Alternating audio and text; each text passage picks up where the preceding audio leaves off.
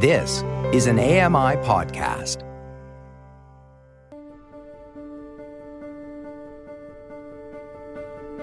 Welcome to the Triple Vision Podcast, your window into the past, present, and future of blindness in Canada. This podcast has been made possible by a generous contribution from T Base Communications and the support of the Alliance for Equality of Blind Canadians.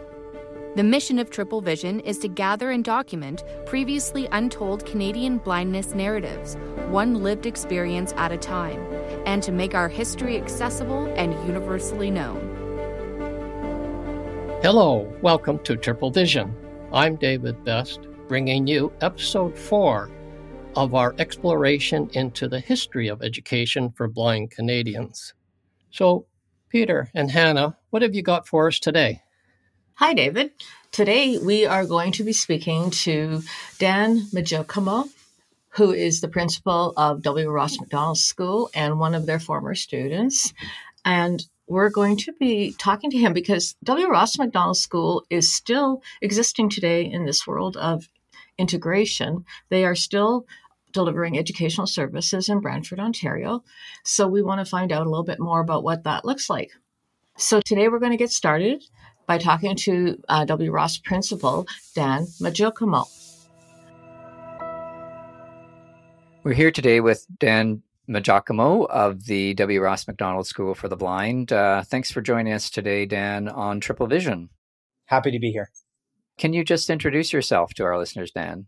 Yeah, uh, my name is Dan Maggiacomo, principal of W. Ross Macdonald School. I have been principal for about nine school years now, and uh, before that, for about a decade, I was a teacher and uh, even worked in the in the um, the lodging setting and, and other parts of the school as well.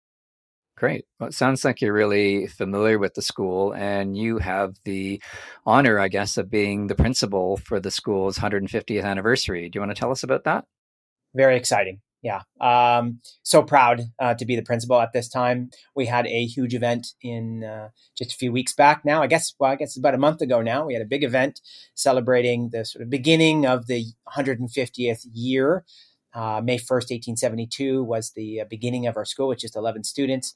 Um, but we're, we're, also celebrating the first full school year in September as well with dedications and, and things like that around the school. So reconnecting with uh, the history that uh, really all the students and the staff are very, very proud of. Great. It's certainly been a long history. Um, as you say, going back all the way to 1872. What can you tell us about it? Because I understand you did some research uh, building up to this 150th anniversary. Well, it's always been a passion of mine, the history of the school here. Um, when I taught history in the secondary program, it was always uh, something that I, I used to uh, highlight different aspects of Canadian history over the last hundred years. But you know, specifically over the last uh, year, year and a half now, we've had classes where the students have taken a dive into uh, predominantly the oral histories of former students, mostly, but also some staff members as well. Some folks who go back ooh, 70, 80 years even. Um, both as, as former students and former staff members, and you know, listening to you know how things were in those days um, you know the, the, differences between you know these days and, and back then but also really uh, the things that are sim- similar as well you know there's there's much more continuity in history than i think we're all prepared to admit sometimes in, in the world you know um, we're not so different than the folks you know 60 70 years ago so you know i think for the students it was just a massive learning experience staff learned um, we had these heritage minutes uh, you know that would come on every morning uh, and that the students would produce. Uh, we have a website where we've you know posted all these things. We're creating a photo book. The list goes on and on. So uh, everybody's involved. Have the has the nature of the students uh, changed over well certainly over the last 150 years, but in the last little while, I understand there's what about 200 students in the school right now. Um, there are about 160 students these days, um, but yeah, absolutely. the the The student body has changed. The way that we deliver services has changed. And and th- that change has been constant through the years. You know if we go back to the 1890s to you know maybe the 1930s you had a lot of folks who uh, would would lose vision from preventable causes coming into the school later on sometimes in their 20s um, you had uh, students who were both blind and who had low vision all through those years and then you know moving on to the post-war area era it's more academic in focus, less vocational, which was you know pre World War II. Um, it was uh, increasingly students who were um, totally blind until you know really the 1970s. Then that started to change, and we started to again have students with uh, with low vision attend. These days, um, it's split about 50-50. 50% of our students are uh, blind, and 50% of our students uh, have low vision. And they tend to come for perhaps you know five years or less. We have programs that are just a year in dur- duration or two years in duration. We have programs that are week long, several times through the year. Um, we still run a robust high school program. Um, increasingly, you know, doing things like in STEM, the sciences, and mathematics, um, where these students are really finding the opportunity here to participate fully in those types of programs. So, you know, there was a there was a time I think when the conception of the school is that we were going to become a school that was really serving students with additional needs only. Um, that period has passed, and now we're a comprehensive school. Yes, we have students with all different types of needs, um, but I think the school now has the greatest range of learners uh, that we've ever had, and that's absolutely to the school's benefit. So I, I, I like the way the school is right now. I have to say. That that sounds great. Um, how do people or parents, I guess, and, and probably in consultation with their their kids, how do they make the decision to to send people to to W Ross now? It sounds like if I have a particular need in STEM, for example, uh, science, mathematics, I'm not getting that in my my regular high school. That I might decide, or my parents might decide uh, to make the decision to send me to W. Ross for, for a particular reason. Is that kind of how it goes? That you're kind of supporting a, a niche uh, need there? I think, yeah, you, you, you kind of hit on one sort of uh, aspect of, of admissions for sure. The most uh, common reason is actually socio emotional wellness. Um, students wanting the opportunity to be with their peers, uh, wanting to be in an environment where the focus is on the learning and not always about the uh, the challenges associated with learning. So having learning that is is geared directly towards them. That's the big draw for the students. Um, it's also about the skills in the expanded core curriculum, thinking about orientation, and mobility, independent living skills, compensatory access, technology, all those things. Being able to get those things to a really greater degree than you could even really have possible in the typical school setting. We're talking about a, a, an operation that runs 24 hours a day, five days a week. Um, so those are those are big reasons. And and yeah, parents don't make the decision at the same age as they did at one time. Um, there's no um, either or idea. You know, it used to be the, the, feeling was, well, either I send my child to WRS or I send them to a, a, regular district school board setting. Now it's when might I send my child to WRS versus when might my hmm. child go to a district school board setting. And it's far more collaborative with district school boards. Um, we work very closely with them, deciding on what programs would be appropriate for these students. Again, as opposed to that classic sort of decision that we always, you know, consider to be the, the big thing: either or. Do I do this or do? Yeah, that's really interesting. This is the fourth interview we've done in terms of uh, schools for the blind in Canada. And each time the same theme has come up that um, sort of balance between um, a, a, setting, which was called and could be called, I guess, a segregated setting in which people are studying with their blind peers versus an integrated setting uh, with respect to um, their their sighted peers or, or, mixed peers. It sounds like the school is trying to achieve that balance and, and in a different way compared to the way it was before. It was you'd stay in a segregated setting for a number of years, and then when you were ready, you went off to an integrated setting. This seems to be a bit more of a flow, a back and forth between those two settings.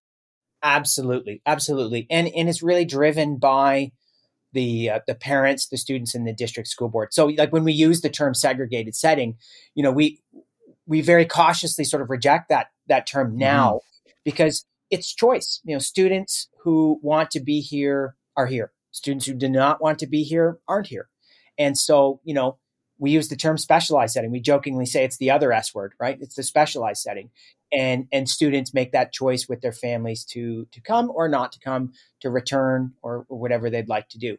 And that's I think you know in 2022 that's how it needs to be you know that's where we are as a society that's what we we want we want these the the the ability to choose from really what is in Ontario this very wide menu of services that you don't get in other provinces now. So we're still fortunate enough to have this um, this this broad range. And the school, you're right, has has consciously done that. We've broadened the menu so that no one's, you know, based on what they're comfortable with as a family, for instance, no one's ever forced to give up on services. There's always something available to them, both from their district school board and from provincial demonstration schools, W. Ross Macdonald School. It could be weekend programs, week long programs, you know, all these different types of things that we do, and they flow into each other. You know, you have a student who comes for a week long program throughout the year. They make the decision to come in grade nine. You know, they stay for high school perhaps. Um, maybe maybe some students say they did the week long programs and then they say, well, I'm going to go to my regular school, but I'm going to come for the Bridges post secondary program um, at the end of um, my time in a regular high school setting, so I can have that better transition to post second. What do you think is W. Ross's greatest asset right now in terms of what it can deliver?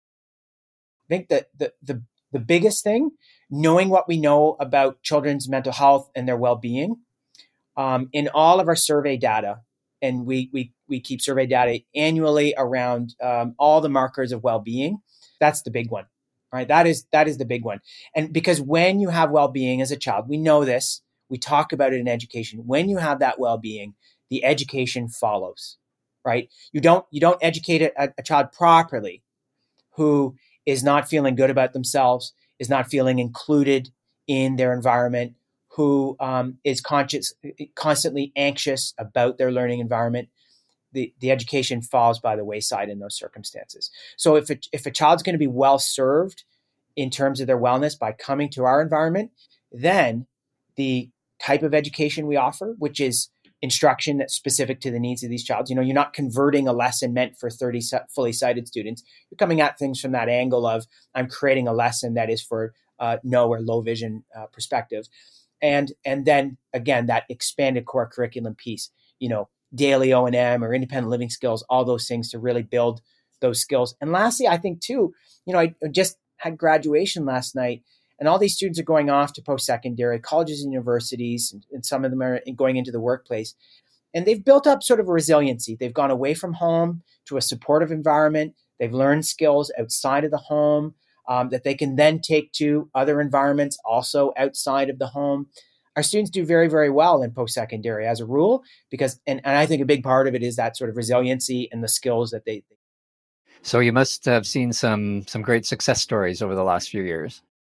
Absolutely, I, I take some of the statistics that we have. For me, the most, you know, important statistic that we have taken over the last years is a simple statement that the students are asked and they answer, you know, privately. It's, it's confidential. I like the way I am. And mm. every year, consistently, 93, 97% of our students say, I like the way I am. When you take that data from district, the district school board setting for students on an IEP, that's somewhere in the 50%, a little bit less, a little bit over, depending on the board and the time or whatever. That's around 50% that's significant. That tells us that something good is happening by the synthesis of all those things that I've spoken about here. That's a really important statistic. And the other is is when we do the transition type programming that we do now, which frankly we didn't always do that. I'm not going to suggest that it's always been you know perfectly done the, the transition programming that we've we've done for our students. But over the last several years, we've introduced programs where you know they, they're taking these steps into post secondary and um, you know having that opportunity to do college courses etc while they're still here in a supportive environment not one of them so far when they've come out of those programs have dropped out of post-secondary when we look at the stats in the united states it's about 40% dropout rate for people who are blind partially sighted in the post-secondary setting we don't have those stats for canada but my guess is it's probably not that far apart from what our us counterparts experience those are really two important statistics that i think illustrate the work that we've done and that I'm really proud about. Doesn't mean that we don't have a lot of work to do. I'm not suggesting that, but um, it tells us that we're in the right direction. Well, that's super, Dan. I want to thank you for telling our listeners about this story. I, I don't think it's a story that a lot of people know about. I mean, obviously, as you said, the school has changed so much over its 150 years that uh, I'm not sure people are very familiar with this new model and this new way of uh, operating. So, thanks very much for telling us about it today. My pleasure.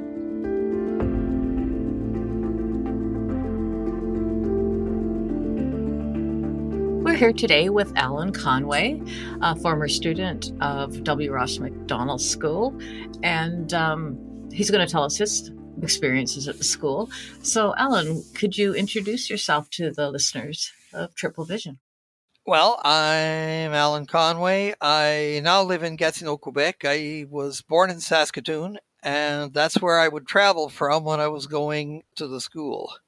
I uh, worked for 30 years for the Government of Canada, uh, three years as a translator, and 27 as a conference interpreter, and I hold a master's degree in translation from the University of Montreal. Tell us a little bit about how, your early schooling and how you feel that contributed to your lifetime success. Well, uh, when I was going to school in 1958, then called the Ontario School for the Blind, really represented the only option for blind children. I don't see at all. And there were some people, even who could see a bit, who really couldn't even function in the regular schools the way things worked at the time, partly because I think attitudes weren't maybe what they might have been, but there was also a matter of access to proper technology to function in those environments. I think if the school contributed anything really to my uh, success in my job, it's basically because of the academic education I got that I came to appreciate a little later on, I think, during my studies.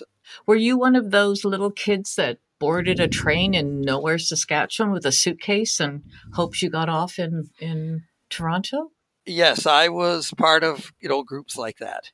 We were escorted, so we weren't alone there were people, for example, when we went in, when we left in the fall to go back, uh, often people from our provincial department of special education would travel with the group. Do you remember your your first time arriving at the school? When I left Saskatoon to go to Brantford first time, I remember we weren't able to leave from Saskatoon. We had to go to Regina. We all went on to Regina uh, to spend the weekend with my grandparents before I left. I remember I wasn't feeling very well. I had a rather sore throat. I really wasn't. I, I wasn't feeling well, and I can imagine my mother wasn't too thrilled about the idea of me having to travel like that. But uh, she had two others she had to look after at home, so obviously, uh, you know, she had to entrust me to the people who were looking after the group. And when I first got to the school, I think I was still sick, and I ended up in the I ended up in the infirmary at the you know. So I don't remember. It was a little while after that I actually had my first day of class. So, did you had anybody told you what to expect at the school? Did you have any sort of ideas of what you might be walking into as a young student attending a, a school for the blind? Well, not I mean, I knew that I wasn't going to be with my brother and sister. I knew that I was going to be with other blind children, but that was really all I knew. And I mean, when I made this first trip, I was six years old. Yeah. So there's a lot you don't know, and, right. a, and a great deal you discover once you, uh, you know, once you get there. You were there for your entire education, were you? Uh, yes. I actually ended up having to repeat one year, so I spent an extra year there.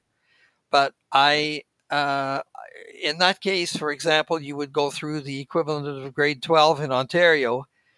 And then, of course, you would return home and the province would figure out when you got back whether what classes you needed to pick up and that sort of thing. So as you went through the system there, did you feel that your academic needs were being met? Well, I think academically that certainly they they they did what they could. We had a very full academic program. I am not sure, for example, that I would have received the second language education I got uh, in a regular school. I don't know very much about the people, for example, who would have been teaching French in the high school where my brother and sister studied. But uh, there were two teachers, Mr. Vandeven, who taught Latin, although I'm absolutely sure he would have much preferred to teach French, and Mrs. Uh, who was a, a graduate of um, the Sorbonne, which is probably one of the oldest universities in France. And I believe she ended up at our school with a doctorate in French literature of some kind. We were very fortunate to have her, and she loved uh, what she taught. And for various reasons, I was really quite interested in learning French, and she knew how to push all the right buttons. So that your love of language is something that emerged during your time at the school? Yes, except it goes back a little farther than that. My brother participated in a program called the Young Voyageur program that was instituted to celebrate our centennial.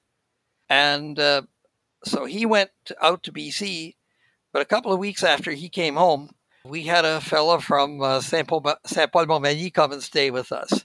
This is a little community outside Quebec City where English is rarely, if ever, spoken. And uh, I was really impressed by this fellow's tenacity. Uh, if you asked him a question, and if it took him five minutes, you got an answer. I had no idea when I got started uh, that I was um, that I'd be heading for the sort of career that I had. Although, as a grade ten student, I remember Mr. Vandeven telling me during a, a, discussion we were having in class about various things, and uh, he told me, he said, "Alan," he said, "you should." Get a master's degree in translation and become an interpreter. I had no idea what he was talking about.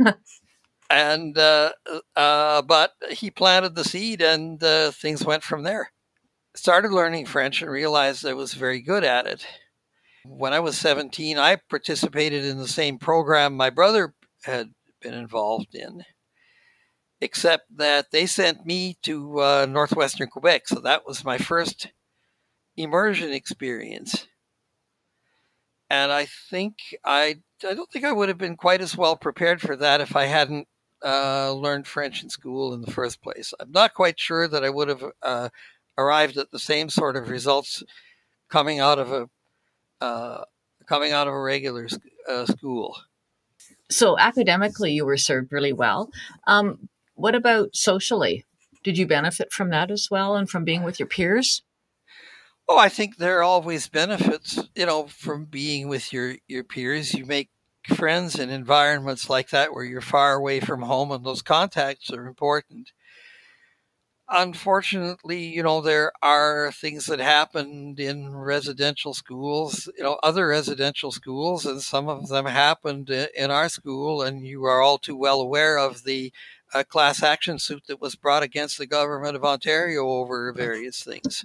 Well, for example, uh, I came from Saskatchewan there were people whose attitude uh, was basically that we were kind of charity cases, and the uh, the Lord and the government of Ontario uh, so willed it that we had a place to go to school.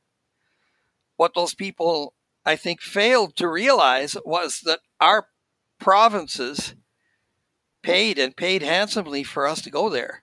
Mm-hmm. By the mm-hmm. time I graduated, there were 25 of us from Saskatchewan, and the tu- tuition fee at the time, if I remember correctly, was $6,500 per student for a year.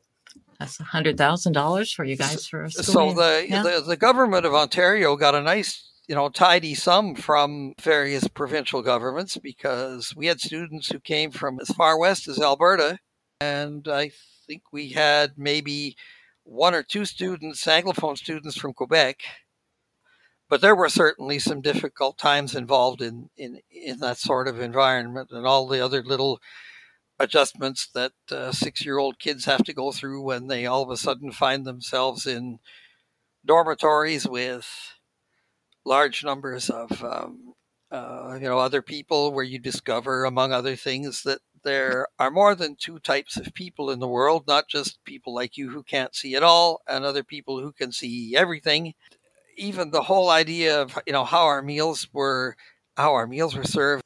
For example, when I was six years old, we got our big meal at noon and I got you know, when I was at school at home, that was at supper when my dad got home from work. And so that was a really big change. And I didn't really necessarily want to eat that much at noon. So there were those kinds of adjustments. And of course, the relationships between the students and staff are, are very different because although these people certainly would like you to feel as if they're replacing your parents on some other level, that isn't necessarily true. I, I think it's fair to say, though, that there were students who attended the school who were there and were in better situations because they were at the school than they might have been in if they'd stayed at home. I know I certainly would have appreciated a lot more contact, you know, with the rest of my family. Right. because that certainly involved a few little adjustments when I got home and once I'd graduated and actually come back home.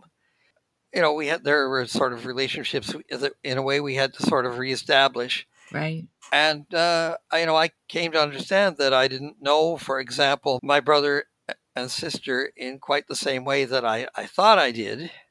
Yeah, the, a lot of disconnects happen when you leave your family home, right? Yeah. Yeah. Uh, now, I think I was very lucky because um, I'm sure there are students who went through the school whose families may well have turned their backs on them when they graduated, and all of a sudden, you know, were on their own. Mm-hmm. The family maybe felt a little bit less connected to these people. I was, I knew things weren't quite the same, but I know that my family didn't uh, try to sort of completely isolate me in that sense. But I mean, when I was home, I had my sort of responsibilities, things that I had to do around the house, and uh, you know, I was expected to help, and uh, so I wasn't really completely shut out of those things. I had my little jobs to do around the house, and it's the same way my brother and sister did. Well, good for you for staying on that path. It, you know, it's it's given you a really good life, right?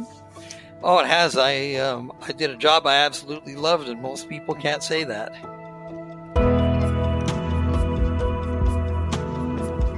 Thank you, Peter and Hannah. This has been a very interesting series on education, and it would seem to me that we are shifting away from the controlled and prescriptive model of institutional education and more toward flexible, integrated with special education services. Yeah, um, I'm glad you raised that, David. As we've gone through these four, pa- uh, these four podcasts on education, I've noticed a pattern. I wouldn't necessarily call what's happened with the other schools that we talked about sort of flexible and prescriptive. Definitely there was a, a, regime there. Definitely it was an institutionalized setting. Although what we what we heard in the three podcasts before this is that many of the students that we talked to uh, benefited from that. Of course, there may be some who um, have not, uh, but uh, the students that we talked to were, were positive about that. What I liked about the approach that W. Ross has taken, and it seems to have taken them a while to arrive at this approach, is that there is a is, there is a great deal of flexibility there. Students come in, uh, students go out. It's not necessarily staying for all of their elementary to end of high school as um, Dan Maggiacomo said. It could be for a year, it could be for all of high school, and it could be just the bridging program that they have from high school to college and university. So, very different approach, which leads us, Hannah, nicely into our next podcast. Yeah, it does. Um, I, I really felt after talking to Dan that W. Ross really has pivoted well in, in the change of how we deliver our educational services to blind Canadians. Like it seems to be a really excellent resource now for parents and for blind Canadians um, in terms of their education, you know, options for education. If they're lacking in some area, there is a place to go to get uh, topped up again in that field. But we're going to learn more in our next podcast. We're going to visit Vancouver and Sean Marsolais at Blind Beginnings and in um, Blind Beginnings, Sean is trying to sort of fill that social gap that sort of was identified in our uh, former podcasts about the, the social aspect that's missing in a lot of these kids' lives in, in schools.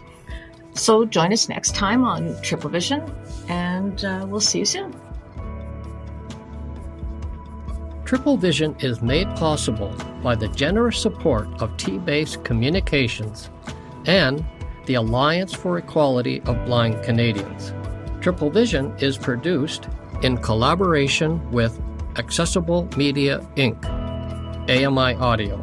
Jacob Shemansky is the technical producer, and Andy Frank is the manager of AMI Audio. And finally, thank you for joining us on this journey. If you would like to reach out to Triple Vision with questions and comments, you can reach us at triplevision21 at gmail.com or reach us on Twitter at triplevision21.